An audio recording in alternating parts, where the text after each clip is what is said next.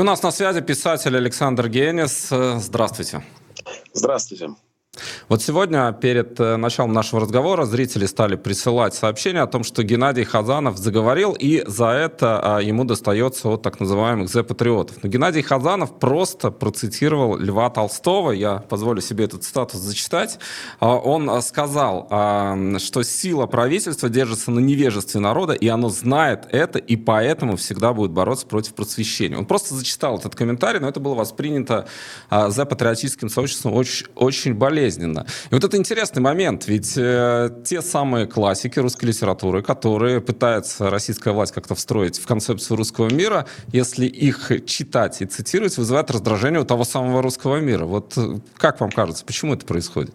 Ну, дело в том, что классиков вообще читать, конечно, полезно, но надо помнить, что они все время противоречат в том числе и сами себе. Толстой говорил, что правительство против просвещения, а вот Пушкин говорил, что государство наш единственный европеец. И как с этим быть? Да никак. Но почему нужно слушать и искать у писателей ответы на все вопросы? Это, по-моему, страшно смешно. Знаете, у меня есть товарищ, кстати, Рижанин, мы с ним вместе в школе учились. Он крупный физик. И я ему сказал, что вот говорят, физики ближе к материи, поэтому надо у них искать советы. Вот президент Америки собрал физиков-ядерщиков для того, чтобы узнать, как закончить войну во Вьетнаме. И он засмеялся и сказал мой товарищ, говорит, что физики такие же идиоты во всем, что не касается физики. И то же самое с писателями. Совершенно не обязательно ждать от писателей каких-то последних истин. И э, то, что ими пользуются как хотят, это мне напоминает мою молодость, когда всегда вставляли цитаты из Ленина и Маркса для того, чтобы сказать все, что угодно. Потому что в этих огромных собраниях сочинений классика, марксизма, ленизма можно было тоже найти все, что угодно. И это игра, которая никому не приносила ни пользы, ни удовольствия. Но тем не менее она продолжается. И найти крамолу в русских классиках, господи, да сколько угодно, прямо из головы. Прощай, немытая Россия, страна рабов и так далее. Так что это ничего из этого не выходит. Другое дело, что классика — это последний ресурс вот этой вот путинского режима, потому что все остальные ресурсы идеологически уже исчерпаны. Ну что он может еще придумать? Ну, евреев бить, да? Ну, ну вот сказать что-нибудь такое похабное, пацановское для того, чтобы привлечь народ. Ну вот классика. Это я тоже не понимаю, как народ на это реагирует, но классики — это попытка вот вставить, э, поднять из-под земли русских писателей для того, чтобы они сражались на войне с Украиной. Это мне напоминает, у меня был приятель, ну, приятель сильно сказано, но знакомый, Милорад Павич. И во время югославских войн мы с ним очень э, переписывались, встречались несколько раз. Но это не мешало ему быть довольно своеобразным балканским человеком. И во время э, югославских войн, когда НАТО бомбило Югославию, Сербию, то э, возникла идея поднять из-под земли, вытащить вурдалаков, чтобы они напали на войска НАТО. Я не шучу, это было напечатано в газете, по-моему, «Борба». И вот такое предложение было. И вот эта балканская смурь, она и русская смурь, потому что поднять Толстого и сказать, что ну вот Толстой теперь будет либо за, либо против — это такая же попытка оживить мертвецов. И, по-моему, это все страшная глупость. Но это обычная русская игра, когда в мое время диссиденты все время цитировали Уголовный кодекс. Вы знаете, в наше время Уголовный кодекс был бестселлером, его невозможно было достать. И главное был лозунг «Соблюдайте собственную конституцию». И вот все знали, как нужно разговаривать со следователем.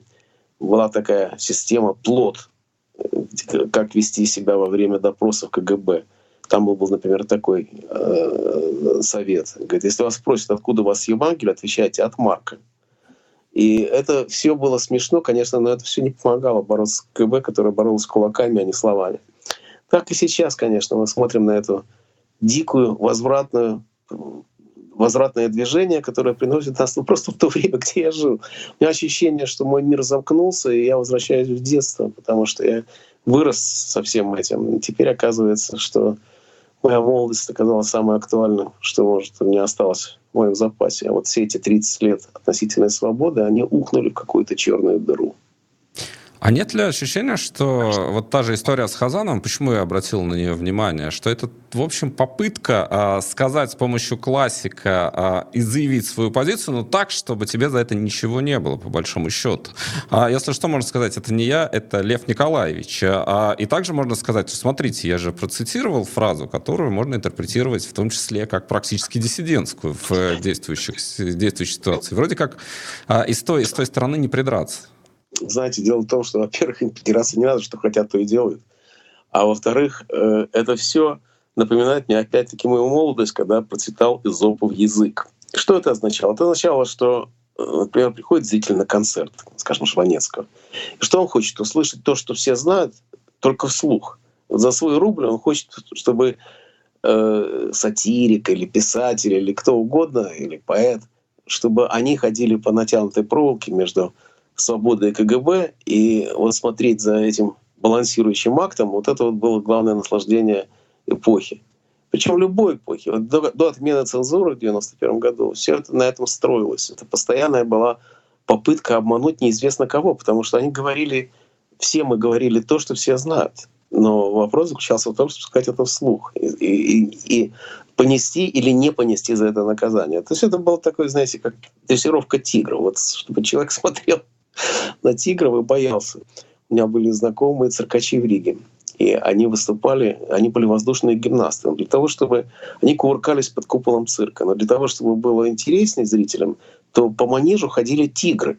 И вот они, значит, кувыркались над тигром. Если не упадут, то тигр их съест. С другой стороны, если бы они упали из-под купола, тигр, тигру уже можно было есть только мертвое тело. Но это не важно, потому что в цирк ходят простые люди, и поэтому они наслаждаются вот этим вот зрелищем двойного риска. И это то, что происходило в России тогда, и то, что происходит сегодня.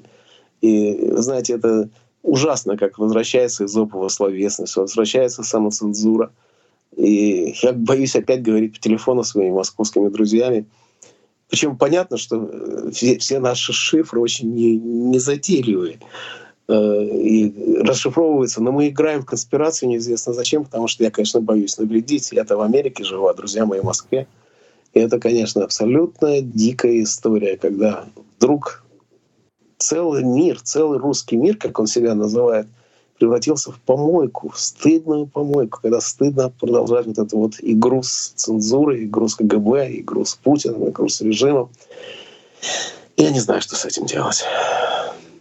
Ну вот в этой истории вы упомянули фразу э, «обмануть неизвестно кого». Неизвестно кто или неизвестно что становится некой самостоятельной сущностью в этой истории, потому что когда ты не понимаешь, ты э, пытаешься спрятаться от условного Путина или все-таки ты понимаешь, что Путин где-то очень далеко, и на всякий случай ты прячешься от кого-то другого, от кого уже не понимаешь в какой-то момент. Нет ли в этом какой-то некой Вы знаете, вот что-что, а русское общество, российское общество точно знает, что можно и чего нельзя. Вы думаете, что Хазанов не знал, что делает, когда он говорил, приводил слова Толстого. Вот эта сфера запретного, она вычерчивается мгновенно. И поразительно, как мы все знаем, что можно говорить, а что нельзя говорить. Но учтите, что э, цензура, ведь она ведь тоже работает очень своеобразно. У поэта Льва Лосева он посвятил свою диссертацию работе цензуры. Я читал, он мне давал читать эту свою диссертацию, не знаю, напечатана она или нет по-русски это была в Америке диссертация э, защищена. И там речь шла о том, как работает цензура. Что это значит? Что и цензор, и тот, кто тот, кого цензурирует, прекрасно знает, о чем они говорят. Вопрос заключается в том, не как обмануть цензуру, а как обмануть цензуру так, чтобы она сделала вид, что она это не заметила. У Евгения Шварца э, есть в пьесе персонаж, полицмейстер, который ходит в женском платье, чтобы послушивать, что говорит толпа народа. Ему полицейский, вот, жандарм говорит, вы забыли снять шпоры. Он говорит, я не забыл снять шпоры, а тут, тут такого наслушаешься.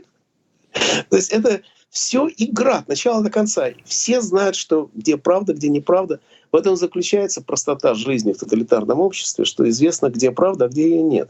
Как только тоталитарное общество пойдет, вот как Солженицын говорил, всем жить не по лжи. А чтобы Бахчинян добавил, всеми правдами и неправдами жить не по лжи. Потому что как только кончается вот это вот запреты страны, запреты державы на э, правду, на, на, на, на просто обыкновенную правду, сразу становится очень трудно, потому что ну, вот в западном свободном мире Ну а где правда? Это еще большой вопрос. Это зависит от того, например, какую газету вы читаете, Wall Street Journal или New York Times. И вообще само слово «правда» становится каким-то очень сомнительным, потому что свобода подразумевает разные правды. Тогда вступает вместо правды, вступает в свою силу философское понятие истины. А с этим уже совсем сложно. Помните, что есть истина? Да, спросил Пилат. И вот на это уходит вся жизнь, чтобы ответить на этот вопрос. А вот в тоталитарном обществе правда проще, потому что правдой было то, что говорил Солженицын, а не то, что говорил Андропов. Вот и все. И сегодня мы вступаем в такую же, такую же систему координат, которая делает из всех идиотов, из тех, кто борется с системой, и тех, кто страдает от нее, все сразу отступают на шаг назад, потому что это подростковая такая культура, которая вся построена на том, как защититься от цензуры, или как обмануть цензуру, или как вступить в союз с цензурой. Но это совершенно не тот вопрос, который должен занимать взрослых людей, особенно творческих. Но может ли это а, способствовать творчеству? Потому что, ну, есть случаи, я сейчас э, не вспомню, кто именно мне рассказывал, но а, идея была такая, что специально вмонтировали в фильмы какие-то элементы, э, зная, что их обязательно уберут, на них обратят внимание как на э, подцензурный объект, и не заметят, возможно, что-то другое, на что могли бы обратить, если этого не было. То есть нужно было создать некую видимость для того, чтобы взгляд цензора, может быть, не очень опытного, но тем не менее был обращен именно вот туда, куда ему показали. И это тоже своего рода искусство уже, искусство обмана, искусство, не знаю, какой-то корректировки. Это как у любителей детективов э, всего мира, все знают, что это называется красная селедка. Вешает красную селедку для того, чтобы все обратили внимание на нее и не обратили внимания на важный ключ к расследованию преступлений. И это действительно техника такая существовала, когда что-то надо специально было сделать. Собственно говоря, сейчас существует. Если вы подаете редактору сочинение, то хорошо оставить корову, чтобы ему было что делать. Но интересный другой вопрос — может ли цензура э, помочь творить? Это, на мой взгляд, это все безумие, да? Но это на мой взгляд, потому что я уже 45 лет живу в свободном мире, и мне кажется, что как-то все это диковато. Но вот Синявский, человек, перед которым я преклоняюсь, мой кумир, Андрей Иванович Синявский, он написал, говорит, не идет свобода писателю на поле, на пользу. Вянет он под ярким солнцем свободы, как северный цветочек вянет. Он-то знал, что он говорит. Он отсидел свое за свободу, за то, что писать, что он хотел. И э, я не хочу сказать, что изопова словесность может быть талантливой. Как говорил Гегель, басня — это рабский жанр. Но были случаи, когда изопова словесность порождала явно яркие сочинения. Одна из любимых книг моей молодости, не только моей, говоря, всего нашего круга, это была книга Беленкова «Юрий Тынянов». Она вся была, толстенная книга, она вся была построена на игре с цензурой. Это все было издевательство над цензурой. Знаете, она замечательная книга, я не перечитывал ее много лет. Но я помню, что мы читали вслух. Вот сидели мы, представляете, мальчишки, в общем, еще были да, студентами, и сидели, выпивали, болтали и читали вслух книжку Беленкова. Это было наслаждение, конечно. Интересно, что Беленков уехал в Америку, и там вышла уже другая его книга «Олеша». И она была наполовину написана в России, наполовину уже, видимо, в Америке, потому что она была наполовину она была изоповая, наполовину нет. И это не работало. И Беленков, в общем, так канул безвестность. Я его помню. Многие, надеюсь, еще его помнят. Он был очень талантливый человек, который страшно пострадал. Он сидел очень тяжело в России. Но, простите, но вот эта вот э, похвала цензуре, которая существует такая техника, такая тактика — существуют такие соображения. На самом деле все это чепуха, конечно. Литература должна быть свободной. И я помню, как Андрей Битов сказал, я первый написал о ГУЛАГе в печатном издании. Ну, это замечательно, конечно, но к тому времени уже были написаны «Архипелаг ГУЛАГ» Солженицына. Он не был в печати, но, в общем, он уже существовал. И вот это вот, э, что можно протянуть в э, печатное поле, а что нельзя — Господи, какая это все-таки детская игра, и как это все опять страшно и убого звучит. И страшно печально, что вся Россия, вся интеллигенция, все творчество, все тянется назад с дикой скоростью. Как будто бы поезд идет под откос, и гора становится все круче и круче, и скорость увеличивается. Мне кажется сейчас, что 22 год, январь 22 года. Но это как, знаете, 1913 год. Вот перед Первой мировой войной все было сладким. Вот все казалось, вот какая замечательная жизнь. Тем людям, которые жили в 13 году, так не казалось. Они все ждали войны, революции, они все апокалиптические предчувствия у всех были. Но издалека, после Первой мировой войны, после русской революции, после фашизма, нам кажется, 1913 год — это весна человечества. Вот так мне сегодня кажется, что несмотря на Путина, несмотря на то, что безобразия творились в России без жуткие, но январь 2020, 2021, 2022 года останется у нас как точка, к которой мы мечтали бы вернуться. Господи, мне казалось, ну как можно радоваться тому авторитарному управлению, которое было тогда? Ну, по сравнению с тем, что творится сегодня, это Эдем российской цивилизации. И это ужасно, конечно, как за два года скатилась человек, Россия скатилась все эти писатели, все эти Прилепины, все эти ничтожества, как они моментально оказались в каком-то 37 году, и все пишут на всех доносы. Как будто бы история ничему никого не научила. Мне кажется, этот прием, который используется в э, фильмах э, в жанре постапокалиптики, когда есть некое событие, и уже прошло какое-то время, и у них есть флешбеки в прошлое, а оно всегда показано светлым и счастливым, и ты ощущаешь эту контрастность, даже э, учитывая, что там, наверное, все было несовершенно. Что-то подобное, получается, мы сейчас переживаем? Совершенно верно. Вы знаете, «Война миров» Уэлса — очень интересная книга. Не так давно был поставлен фильм по этому роману, средний фильм. Но там была одна деталь, которая есть в романе. В романе это очень здорово показано. Марсиане уничтожают человечество, все ужасно. И э, герой ест белая скатерть, серебро, крахмальные салфетки, хрустальные бокалы.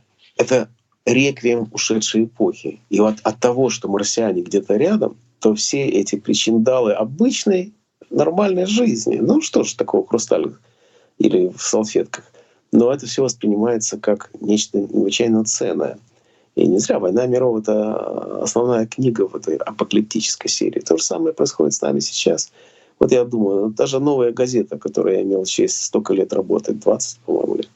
И э, почитать сейчас эту газету, вот того же самого января и даже февраля, даже марта 22 года, когда еще можно было писать про войну и не бояться, что редактора посадят.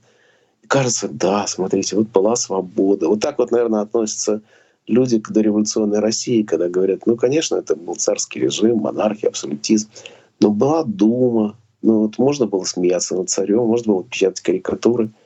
И вот мы вступили в эту эпоху, когда э, прошлое становится нашим единственным утешением. И это, конечно, ужасно, потому что мы уже давно проскочили вот это прошлое и несемся где-то к 1937 году. И, в общем, это все уже прошло. И постапокалиптическая Россия, знаете, уже все знают, что с этим будет. Уже все это проходили.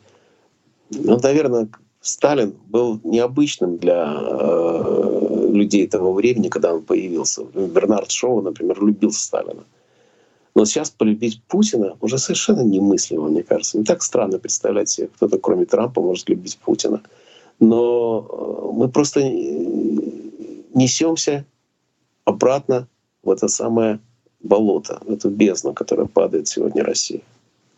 Но Сталин ведь э, был скажем так, э, писали его исследователи, что ему было важно на определенном этапе, как его принимают на Западе, в том числе западная интеллигенция. Именно поэтому он приглашал на московские процессы писателей. Не со всеми удалось договориться, но некоторые а, все-таки а, описывали там 1937 год и прочее а, в своих книгах. Что-то подобное же Путин предпринимал. Ну, для чего к нему ездил Оливер Стоун на этот а, долгий, мучительный, не помню сколько, десятисерийный фильм о том, какой великий Путин. А, что-то подобное он тоже пытался делать. Такой сталинский, сталинский прием и сталинский пиар. Тут разница в том, что Сталин верил в социализм, во всяком случае исповедовал его. Он верил в марксизм. Он считал, что у него есть идеологи- идеологическая позиция, которая разделяет многие на Западе. Так оно и было, 30-е красные годы. Э, один миллион человек проголосовало за претендента от американской партии на выборах в Америке. Я уже не говорю про Европу, где было очень много э, сочувствующих большевикам. И э, Сталин считал, что он ведет идеологическую борьбу с помощью известных людей. Вот Бернард Шоу приехал, вот Андрожит приехал, хотя тот не оправдал ожидания. Ну и так далее. Но Путин Путина нет идеологии. Вот у него идеология пацана из подворотни. Что, что он может предложить взамен, я не знаю, свободного рынка или, или демократии? Ну как он представляет себе эту картину? Борьба с гомосексуализмом. Единственная идеологическая сила Путина. И его попытки э, заманить к себе каких-то интеллигентов или каких-то актеров, каких-то людей, которые будут его поддерживать, на мой взгляд, это чисто психологическое решение проблемы неуверенности в себе. Ему нужно было, чтобы его признавали на Западе, как настоящего президента. Вообще, мне кажется, что вся война с Украиной произошла из-за того, что его не признавали, не хотели с ним фотографироваться, рядом стоять, руки подать. Его презирали. А презрение — это самое страшное, что может быть, потому что ну как-то его... Поэтому говорит, вот Махатма Ганди, больше не с кем он сказал. Да, Ганди, по-моему, сказал, что больше не с кем поговорить. С остальными он уже поговорил. Это как Россия, которая... Главное догнать Америку. При этом, что Испанию хорошо бы догнать или Португалию. Но это вот самое главное. И путинская э, проблема это психологическая. А что думает Оливер Стоун, понятия не имею. Но а почему мы должны считать его мыслителем? довольно смешно, конечно. Оливер Стоун, конечно, еще забавность в том, что я смотрел его фильмы, довольно дурацкие. Но интересно, что он страстный игрок. И он проигрывал за одну ночь, он проигрывал миллион долларов казино Лас-Вегаса. Это тоже характерно. Это такой азарт безумный, который позволил ему попасться в лапы Путину. Но с другой стороны, что значит попасться? Ну и кто смотрит этот фильм Оливер Стоуна про, про Путина? Кого Путин обманул вообще? Он и, и своих-то обмануть не может. И, и, и единственное, кого он обманывает, это самого себя. И то я уже давно не уверен в том, что Путин так, так ему нравится эта война, которую он так подло развязал. Представляю себе, что, господи, ну жили же. Для него тоже был январь 22 года. Это сладкое воспоминание, когда так иначе с ним мирились, деньги шли, все было нормально, олигархи прикормлены. Нет продавалось. Кому она это мешала? И я думаю, что каждый день перед ним стоит этот вопрос, так же, как он стоит перед всеми остальными русскими людьми. Вечеринка, которая наделала много, много шума, ее называют полуголой вечеринкой, и здесь уже появились аналогии, а нельзя ли здесь усмотреть э, некую отсылку к балу у сатаны, который Булгаков в «Мастере Маргарите», э, Маргарите прописывал, там было а, перед Пасхой, здесь перед Рождеством.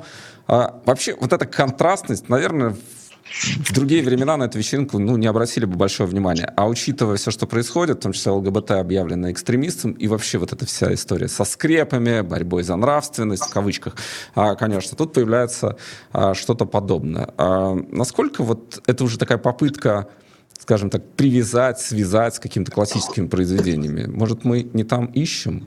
Или есть Знаете, как, как только появляются запреты, появляется страстное желание увидеть, кто их нарушает и куда это идет. И во всем увидеть намек. Вот это вот почва для теории заговора, для всего прочего. Видела эту вашу вечеринку? Довольно идиотски все это выглядит. Но не то, что такая новость была. Бал сатаны, который все вспоминают, потому что «Мастер Маргарита» — это народный роман. Вот если есть один роман, который объединяет все российское общество, то это не «Братья Карамазовы», не «Война а мир», а «Мастер Маргарита». Поэтому это превратился, эта книга превратилась в лубок и в комиксы, что не отменяет моей страстной любви к этой книге. Я занимался еще в университете. Но э, бал сатаны ведь был на самом деле прообраз. Это бал был в американском посольстве Спаса Хаусе, по-моему. Я даже видел фотографии. Я был там однажды в этом доме замечательном. И, э, по-моему, там были белые медведи или тюлени. Что-то такое было там несуразное. И те, кто там был, вспоминают об этом со сладкой дрожью. Это такой великий Гэтсби, знаете. Но мне очень смешно то, что во всем видят намек. Ну вот власть то ли дает слабину, то ли наоборот закручивает гайки. Каждое движение в России превратилось в, обладает подспудным смыслом. Оно какое-то имеет отношение ко всему, что происходит в стране. И опять-таки, понимаете, это вся та же игра цензуры. Что можно, что нельзя, и кому можно, кому нельзя — и, э, господи, какое это убожество. Вот это самое страшное, то, что ну, вроде бы Россия уже была почти вставала с колен, как любят говорить. В России уже не было цензуры, уже не сажали писателей, уже не объявляли Акунина врагом народа или Быкова. И ну, можно было печатать любые книги. Вот Сорокина выпустили недавно. совсем недавно новую книжку. И казалось бы, ну хорошо, ну пусть вы бесноватые, ну пусть у вас телевидение для идиотов, ну пусть, ну оставьте нам наши книжки. Ну сколько наших этих книжек? Ну три тысячи, ну пять, ну пусть будет миллион, как у Акунина. Но это все равно мелочи по сравнению с вашим телевидением. Но нет, они доберутся до каждого муравья, они будут давить каждую крошку свободы, которая остается в России, потому что режим, который идет в распыл, он не может остановиться. У него это вот как тот самый поезд, который катится вниз с урастающей скорости. И это, конечно, совершенно убого. Вот ЛГБТ, что им дело до этого? Сколько людей к этому имеет отношение? Но в том-то все и дело, что свобода невыносима для тоталитарного общества. Оно должно быть единым. Говорят, что есть такая, это, по-моему, у Ханны Арен было, э, в чем разница между авторитарным обществом и тоталитарным? Авторитарное общество позволяет тебе думать, что хочешь, лишь бы ты не говорил, что хочешь. А тоталитарное хочет, чтобы ты полюбил старшего брата, и чтобы все единомыслие царило в стране. И вот это сейчас мы между авторитарным и тоталитарным обществом сейчас происходит вот такая вот борьба плохого с худшим. И вот куда оно катится. Я недавно прочитал, буквально вчера, что то, что власти творят с писателями, говорит о том, что они достигли предела, уже не знают, что еще запрещать. Это говорит о ближайшем кончине этого режима, потому что он становится абсолютно алогичным, он кусает своих, он, ну, короче говоря, он идет себя неразумно. Но я, честно говоря, не понимаю, почему неразумное поведение не может быть долгим, не может занимать поколение, как это было при моей жизни, понимаете? И сколько я живу, я, конечно, счастлив, что в России была какая-то передышка, но, с другой стороны, вот такой режим может продолжаться очень и очень долго тоже. Хотя, как известно, в России ничего не меняется, пока не меняется все. Про книги. А, ведь э, эта история, сначала книги начинают запрещать, потом книги инагентов э, чуть ли не полиэтиленом там э, закрывают изоленты и, и так далее. Потом объявляют Акунина, одного из самых известных и востребованных писателей, работающих на русском языке, экстремистом, то есть э, террористом, его вносят в соответствующий раздел. А почему начали с Акунина, как вы считаете? Я говорю начали, потому что есть предположение, что это не остановится на нем. Нет, не остановится. Не остановится, к сожалению. Почему начали с Акунина? Потому что э, Акунин удобный персонаж именно потому, что он популярный. Понимаете, книги эзотерического более характера, например, мои, они, надеюсь, меньше им мешают. Хотя боюсь, что до меня доберутся. Но Акунин, э, по-моему, рассуждал Гриша абсолютно правильно. Он сказал, что музыка украинцы ставили э, вину то, что он печатается в России, несмотря в этой стране Путина. Но он говорил, что он пишет для своих читателей печатается для своих читателей. До тех пор, пока они есть, он будет с ними. И именно вот эта вот претензия на читателей не давала покоя первую очередь другим писателям. Вообще, я считаю, что это не злобная воля Путина, который, кстати, был большим поклонником Акунина, о чем он и говорил публично. И вполне понятно почему, потому что Акунин изображал Россию XIX века сильной, крепкой, здравой, разумной, логичной державой, в отличие от, скажем, Толстого или Чехова или Достоевского. В... Для Фандорина Россия была вполне нормальной страной, и это нравилось, наверное, это нравилось в свое время Путину. Но беда в том, что другие писатели не могут спать спокойно, когда они знают, что вот сидит Акунин и пишет книжки, и которые читают, и покупают. А вот его Пупкина не покупают и не читают, потому что какие-то враги. Вот наш друг Прилепин сказал, что какое счастье, что уехали писатели за границу, освободили место здесь. Вот это вот борьба за читателей, борьба за место, все это уже было, когда уезжал Аксенов, Войнович, Солженицын, Бродский, и все думали, ну да, теперь мы появимся. Вот эта вот череда этих самых э, ублюдочных писателей Союза писателей, вот они-то думали, что теперь придет их время, потому что конкурентов-то убрали. Выяснилось, что нет, так не работает. И сейчас так не работает. И Акунин останется, а вот вся эта шобла, которая писала у него доносы и продолжает писать, вот от них никто не вспомнит. И ничего с этим сделать нельзя, потому что гамбургский счет существует культуре, и никуда он не денется. И поэтому ну, не поможет Прилепину то, что уехали писатели, которым он завидует. Так не работает все это. А у Прилепина на ваш взгляд, был талант? Вот если разобрать его произведение, там, роман «Обитель», то есть насколько это... Нет, знаете, я не читал и не собираюсь, и не потому, что э, я думаю, что это плохой роман, потому что я просто не знаю, знать не хочу. Прилепин не отвратителен. Это ничего не значит. Бывают писатели отвратительные и хорошие. Такое тоже бывает. Я не спорю. Но я не читал, я не специалист. Я знаю только, что меня поразило, что он выпустил книжку «Родная речь», прекрасно знаю, что такая книжка уже существует. Мы дописали ее с Вайлем. Я подумал, неужели он ему не дает покоя эта книжонка, которая, ну, издается она много лет уже, правда. Но это маленькая книжечка, не этого покоя это не дает. Не знаю. Я однажды видел Прилепина у нас в Риге. Он на меня произвел дикое впечатление, потому что я, по-моему, рассказывал эту историю. Он меня спросил, господин диссидент, какой лучше русский поэт? Я говорю, Пушкин. Он говорит, э, так я и думал. Нет, конечно, Лимонов. Поскольку Лимонова я тоже не люблю, то с Пилепиным у нас не сложились отношения, прямо скажем. Ну, Лимонов при этом, э, многие считают его именно действительно большим, хорошим писателем. То есть, если абстрагироваться от морально-нравственных каких-то историй, как вы думаете? Но видите, эти многие ко мне не относятся. Я считаю, что Лимонов оппортунист, и э, который был неплохим поэтом. У него есть сборник русский, который э, такие, знаете, Есенин из Харьковского заводского пригорода.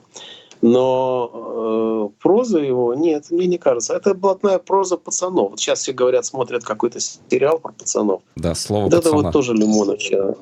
И лучшие книги э, Лимонова — это книги, написанные о его блатном детстве. Вот, например, э, «Молодой негодяй» или «Подросток Савенко». Это все описание такой харьковской приблотненной среды. И оно сделано достаточно интересно, потому что это экзотика блатная, которая в России всегда очень популярна. Не зря Высоцкого так любили. И ну, это подросток Савенко, который так и не вырос из подростка. Это все такое и осталось. Главное сочинение Лимонова, это когда он, это я Эдичка написал, я тоже хочу кушать с ножом и с вилкой. Вот это вот типичный Лимонов, который так и не вырос для того, чтобы научиться пользоваться столовыми приборами.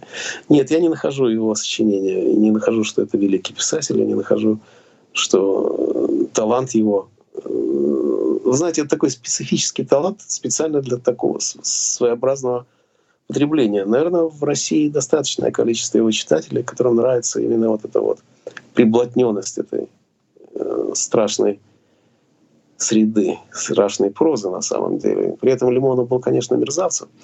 Э, он знал, что он врет, но врал. Он, например, сказал, что все суды в Америке подчиняются президенту. Но он жил в Америке. Мы с ним не то что дружили, но приятельствовали в Америке. Он прекрасно знал, что в Америке независимый суд. Но он говорил вот это для того, чтобы кому-то понравиться тем, кто с, вот с этой своей своей. Я однажды приехал в Москву и видал э, демонстрацию лимоновцев. Их было человек 15, и они были в черных рубашках, и такие подражали фашистам, и что-то кричали. А вечером в телевидении показывали этих лимоновцев, но уже их так смонтировали, что казалось, что их может быть очень много, может быть их тысячи человек. И это делается для того, чтобы запугать либералов, показать, смотрите, если вы не будете любить нас, то появится вот эта вот свора лимоновцев. То есть он играл в гадкую игру. Но к литературе это не имеет ни малейшего отношения. И любви там нету, и таланта, по-моему, тоже. А вот это любовь к приблотненным, потому что одно время, не знаю, как сейчас, но одно время самой популярной радиостанцией Москвы и России была станция, которая транслировала а, то, что в России называют шансоном, к французскому жанру это все-таки не имеет отношения. Откуда такая страсть, любовь э, именно к этой тюремной, лагерной, я хотел сказать эстетике, но это слишком красивое слово. Вы знаете, как раз эстетика очень подходит сюда. Кстати, я когда приехал в Россию, это вот что значит жить далеко? Мне говорят, самое популярное в России шансон. Я говорю, и в Монтан? Я сказал, что ты идиот. Потому что к Монтану это не имело отношения. Но э, блатная эстетика в стране, где от тюрьмы до сумы не закаивайся, да, как-то так говорится, не зарекайся, от сумы сумы не зарекайся, то э, э, все либо сидели, либо сторожили сидящих. А иногда они менялись местами, довольно часто. И э, эта вот блатная составляющая, она необычайно популярна, потому что в ней виделась экзотическая свобода. В этом что-то есть. Вы знаете, я бы сказал, что это все жалкий, э, жалкая болезнь левизны, когда кажется, что вот блатных есть вот при, Пригожин, например, типичный блатной, да, вот в нем есть какая-то сила, такая пугачевская сила, которая нравится народу. Но тот же Синявский, которого мы сегодня вспоминали, у него есть замечательная эссе «Блатная песня», где он говорит о прелестях уголовной лирики. Знаете, что Синявский был именно тем человеком, который поднял Высоцкого. Высоцкий первый раз выступал перед Синявским. И он стеснялся и даже не сказал, что это его песня. Выдал свои песни за народные. Но Высоцкий всячески ему помогал. Фу, Высоцкий, Синявский всячески помогал Высоцкому. Это интересная деталь. Довлатов, опять-таки, со своей, э, я бы не сказал эстетикой лагерной, но он видел там что-то человеческое. Но он, например, говорил, что э, лучше языка, чем блатного, не бывает. Вот такой язык красивый, яркий. Даже Лосев, такой рафинированный поэт, говорил, что «а мне нравится, говорит, блатной язык». Вот крышует, например. Это такое слово. Хотя, конечно, это все от разных дел. Одно дело, когда Лосеву нравился блатное, или когда Довлату, который знал их изнутри и понимал, что такое этот мир. Так или иначе, в России, где тюрьма — это главная социальная организация, которая только может быть и которая существует всегда и всегда существовала. И такого количества лагерных сочинений, как в России, по-моему, нет ни в одной культуре, начиная с Достоевского, «Записки из мертвого дома». И в этом есть что-то национальное, сочувствие к падшим. Это тоже есть. Вы знаете, мой товарищ Андрей Арев, редактор журнала «Звезда», каждый год на Пасху они с женой пекли пироги и возили их в тюрьму передавать заключенным вместе с книжками. Я был так поражен, я говорю, а почему так делаете? Говорю, я не знаю, говорю, так всегда делали, до революции так делали. На Пасху положено заключенным помогать, пожалеть несчастного, который может быть убийцей. Да? В этом есть какая-то особая черта культуры. И, конечно, Солженицын своим гениальным архипелагом ГУЛАГом, знаете, эта книга необычайно увлекательная, кроме всего прочего. Она показывает какие-то такие глубины, экзистенциальные глубины, которые не, не поддаются другим измерениям. Я говорю об этом с, я бы сказал, с сожалением. Жалко, что в России тюремная тема так популярна, но это факт жизни. И без Шаламова, Солженицына, Довлатова мы не можем представить себе русскую культуру сегодня. Вот эта история про одни охраняли, вторые сидели. И, э, иногда вот задумаешься, есть пример Френкеля, который из заключенного стал одним из, э, назовем это словом, топ-менеджеров э, Беломор-канала и, в общем, э, сделал большую карьеру в сталинском СССР. И его, э, я даже видел недавно, по-моему, в каких-то патриотических пабликах, и его выставляли в качестве, смотрите, это история успеха. А у Френкеля-то получилось э, заключенный, который э, стал там э, флагманом одной из самых страшных гигантских э, строек э, сталинской эпохи. А, вот начинаешь задумываться, может быть, э, многие сейчас, не многие, я боюсь использовать слово «многие», это неправильно с социологической точки зрения. Просто кто-то видит в тюрьме социальный лифт. Вот сегодня смотришь на это так. Ну да, этот лифт, который ведет в Украину и, и позволяет погибать на этих самых фронтах, на, Или на этих выйти. фронтах. То есть убил человека, получил пожизненное, съездил, выжил. Вышел и да, пошел. Да, да, да, да, да. Слушайте, а вы подумали о том, что все э, большевики, они, у них всех был опыт тюрьмы еще до революции? И они презирали слабость лагерного режима царской России. Совершенно потому что верно. и они, уходил, но сбегал. у них был опыт тюрьмы. Это вообще довольно забавно. Ведь вся, вся большевистская верхушка, она сидела, и она знала, что такое тюрьма. Конечно, была другая тюрьма, но тем не менее где э, Ленину не мешали охотиться, по-моему, да. Но это все была другая тюрьма, но все-таки, тем не менее, тюремный опыт он существовал. Я не думаю, что это путь наверх, я думаю, что это неизбежность тюрьмы, которая кажется, что ну, ты не зарекайся, все равно сидеть. И вот эта вот э, заранее готовность к наказанию, но это же бьют, значит, любят, да? Что-то в этом есть такое позорное самоуничижение, которое готовность к жертве. Но, но власти лучше знают. Раз сажают, значит нужно. У меня была знакомая, близкая, которая, ну, пожилая женщина, которая жила при Сталине, и она говорила, тех, кто работал, не сажают. Вот так они и жили, вот эти вот люди простые, которые считали, ну, при Сталине, ну, кого сажали? Ну, тунеядцев, нечестных людей, нехороших людей. И И, и с этим, а если кого-нибудь посадили, то в лес рубят, да? Короче говоря, тюрьма — это такая метафизическая тема русской российской цивилизации. Как э, Биллингтон, самый крупный специалист по истории России, лучшей книги я не знаю, чем то, что написал Джеймс Биллингтон, она называется «Икона и топор». И понятно, что такое икона, но понятно, что такое топор. И сегодня икона топор опять вместе, но они же так слились, что нельзя отличить икону от топора. С этим Россия сегодня и живет.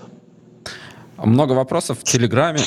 Эм, зачитаю э, некоторые из них. Вот э, давно э, просят задать вам этот вопрос и писали нам в чат, ждали наш, наш эфир, наше включение. И вот что спрашивает вас наш зритель с ником Дядя Леша. На всякий случай напомню вопрос. Вы расходуете уйму фотобумаги, она дорогая, можно делать фото на обычном картоне. Генис изумился, как? Очень просто, но ведь там специальные химические процессы, э, эмульсионный слой и так далее. Босс говорит, ну хорошо, попробовать-то можно. Это реальная ситуация или Довлатов ее выдумал? Слушайте, все э, записи, где фигурирует, фигурирую я, записка Довлатова, они все реальные. Другое дело, что я не всегда их помню, потому что Довлатов подслушивал то, то, что другие не помнят. Но это, конечно, был такой Дэвид Дескал, американский хозяин нашего нового американца короткое время. И э, эта история была правдива. И другая история, которая, мне кажется, более смешной.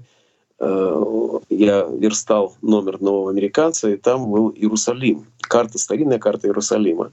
И пришел еврей Дэвид Дескал и сказал, кто наставил церкви в Иерусалиме? Я говорю, как то, крестоносцы. У Довлатова есть это записной книжка. Но вообще, конечно, я уже сто раз объяснял, что это как читать... Вы помните в «Ревизоре», когда он читает письмо Хлестакова в конце, и все говорят, ну это неинтересно, это мы пропустим, да? Вот так вот со мной. Когда я читаю записные книжки, то каждый раз, когда попадается мое имя, мне кажется, «Ну, это все он набрал, преувеличил. Ну, когда по других точно.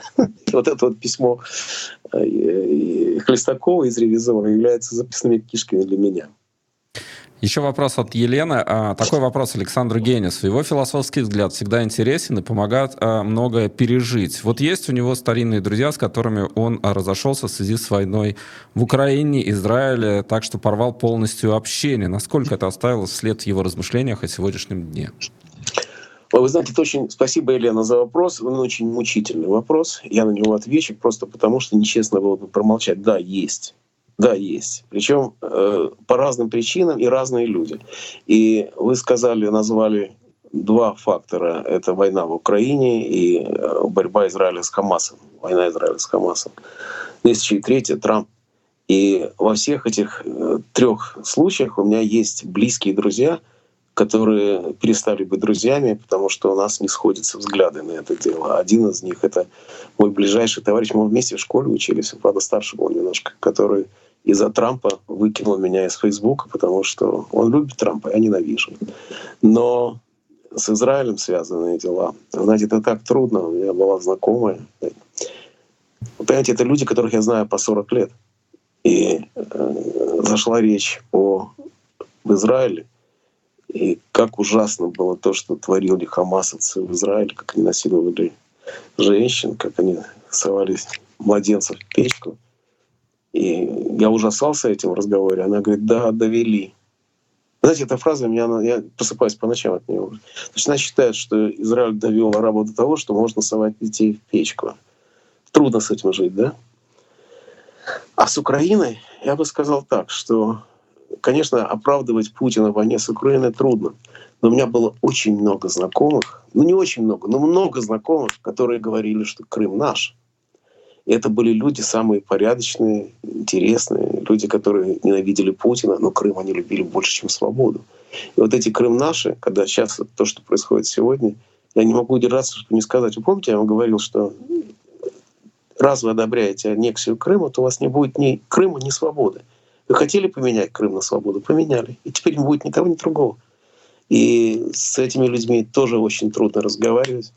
Многие, конечно, забывают, это вообще очень характерно. Ну, забыли они, что они были Крым наши. Ну, забыли, и все. Путин такой негодяй, испортил российское будущее и так далее. Но оно же не сразу так появилось, понимаете? Или люди, которые голосовали за Путина. У меня нет знакомых или друзей, которые голосовали за Путина.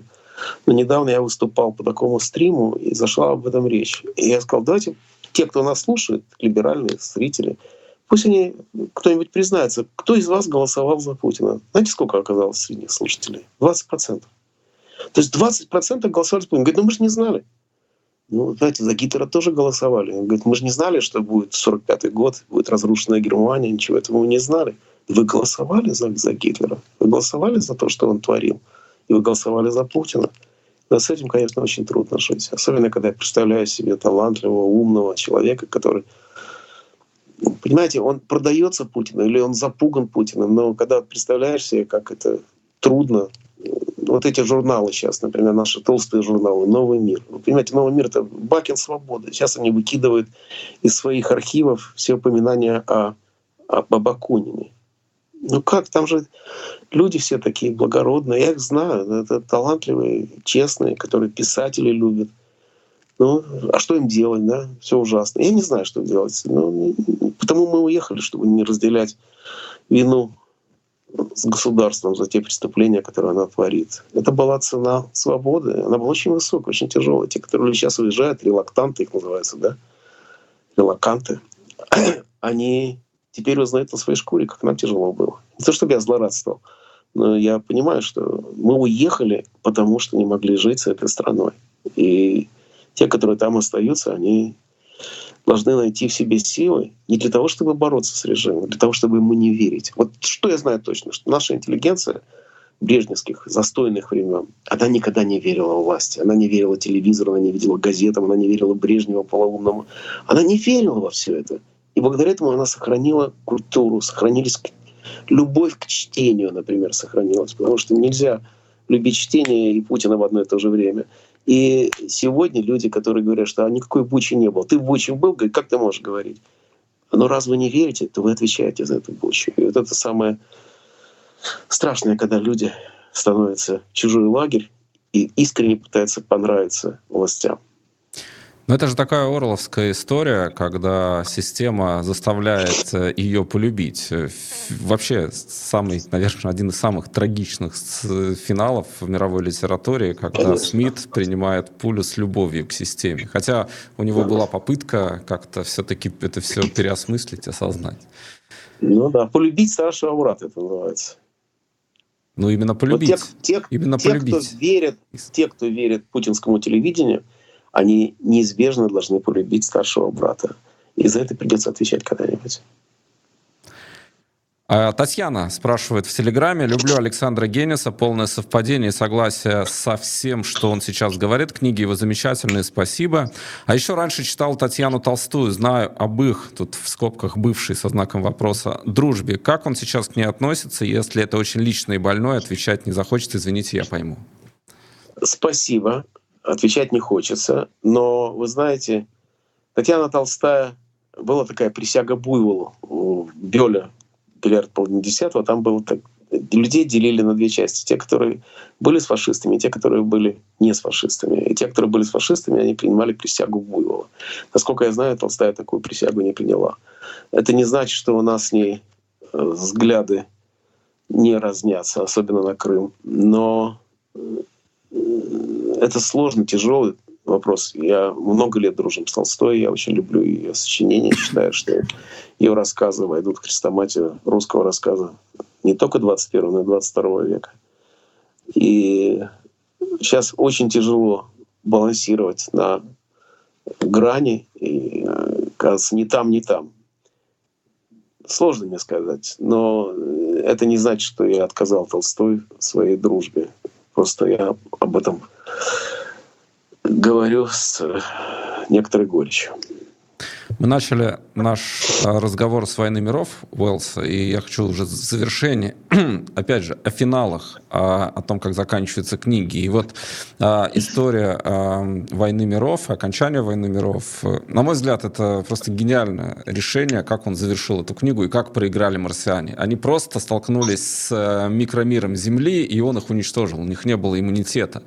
А у авторитарной системы путинской у нее на все есть иммунитет? Или, может быть, вот этот как раз неожиданная какая-то маленькая сила, которая может все это дело быстро разрушить? Вы знаете, мне это в голову не приходило, но сейчас, когда вы это сказали, я представляю, что такое микромир. Микромир — это мир идей, который разрушает тоталитарную систему, как это случилось с Советским Союзом. Вот маленькая идея, которая разрушает Путина, разрушила Брежнева, разрушила Сталина. Что это за идея была? Ну, то, что человек, в общем, хочет жить свободно, чтобы дети ходили в школу, чтобы деньги были, чтобы можно было за года в год богатеть, а не нищать.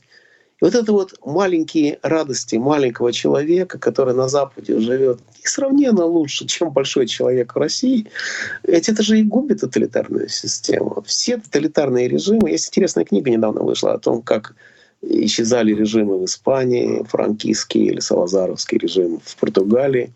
Конечно, разница огромная с Россией, но тем не менее общее было одно. Жизнь была плохая жизнь была скудная. Вот в Испании, которая сейчас является столицей мировой кулинарии, э, в ресторанах разрешали подавать четыре блюда, потому что это национальная бедность, которую, как Дон Кихота, мы все ценим. А в литературе только Дон Кихот оставался, потому что он был и выражал настоящий испанский дух. И то же самое в России. Понимаете, почему это все рухнуло? Ну, потому что люди мечтали о джинсах. Существует такая теория, что джинсы погубили советскую власть. И сейчас, понимаете, когда Э, с джинсами в России, наверное, уже хорошо. И с информацией уже лучше, потому что вместо э, партийных съездов по телевизору показывают еще и э, какие-то сплетни, желтую информацию и создает впечатление такой вот приобщенности к мировому процессу. Но чем дальше это будет, тем больше будет ощущаться вот эта нищета во всех отношениях, и в духовном тоже. Вот сейчас Олимпийские игры будут, а русских там не будет на Олимпийских играх и уже к этому привыкают. Чемпионат мира будет без них проходить. И все это будет только... И останется в России одна Северная Корея. И вот они будут дружить с Северной Кореей. Представляете, как это унизительно для людей, которые закончили университет, скажем. И они понимают, ну хорошо, украинцы такие плохие, такие сякие, ну а мы-то за что страдаем? Почему мы должны быть изгоями? И вот этот вот микромир свободы — который не означает, это не то, что это большие идеи, демократия, свобода, но это, тем не менее, повседневная жизнь. Повседневная жизнь западного человека, она настолько э, лучше, чем российского человека, что э, чем больше будут закрывать границы, тем больше будет видно вот эта разница видна. Не зря э, все говорят, что такое Европа в России. Европа — это гейропа насильственный гомосексуализм. Вы обратите внимание, какие безумные байки идут на Западе. Они пытаются дискредитировать этот мир. Но он, как эти микробы у Уэлса, он проникает сквозь все. Я представляю себе, как эти застывшие танки, которые, помните, Уэлса, эти треножники застыли, потому что они не могли дальше идти. Вот эти вот танки — застывшее, это и есть образ России. И главное, что все это уже было. Все мы помним Советский Союз, и мы помним, как он рухнул именно потому, что не выдержал конкуренции. Ведь он рухнул не под бомбами, а под джинсами. Вот он рухнул от того, что жизнь оказалась невыносимо скудно. Я помню эту жизнь, ой, друзья мои, как это все было ужасно. Не то, что там не было радости, но все-таки нищета это была, конечно, страшная. Почему она была во всех отношениях? Знаете, когда нас учили, что роман Брежнева — это как новый Толстой. Это и есть нищета, скудость, стыд. У меня были одни штаны. Но без штанов еще можно было жить. Но вот без Джойса, например, мне было жить гораздо труднее. Я все это никогда ничего не простил. И те люди, которые сегодня живут, та интеллигенция, которой нужна духовная культура, они все никогда не забудут, что эта власть лишила их тех радостей, которые они могли бы иметь. Ну что ж, спасибо вам большое за то, что нашли время и вышли к нам в эфир сегодня. Спасибо. Александр Я рад с вами беседовать, Вадим. Всего спасибо хорошего. вам, это взаимно. И до следующего раза. Всего доброго. Всего хорошего.